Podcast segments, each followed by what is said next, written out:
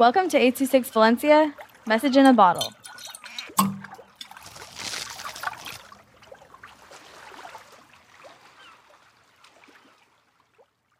The Australian Swim by Benning with 826 Valencia.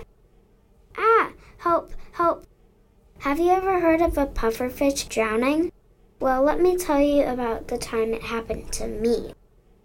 Three hours earlier, I, the pufferfish, was swimming from the North Pole to Australia because it was frostbiting in the North Pole. I was so close to my destination, but suddenly, dun dun dun, my fin hit something very hard, some very hard coral.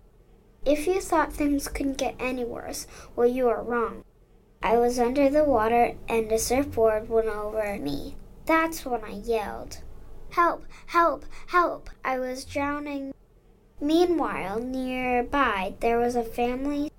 Stella and Jim were Vera's parents. Do you hear that? said Vera. Yeah, said Vera's parents.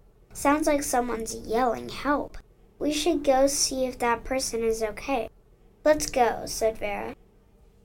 Oh no, there's a poor pufferfish, said Stella. I'll go out to save it. So she swam out and brought me into a fish tank and taught me how to swim, surf, and we did it all day.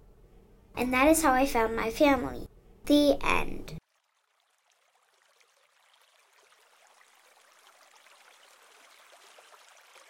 Six Valencia is a non-profit organization dedicated to supporting under-resourced students with their writing skills and to helping teachers inspire their students to write.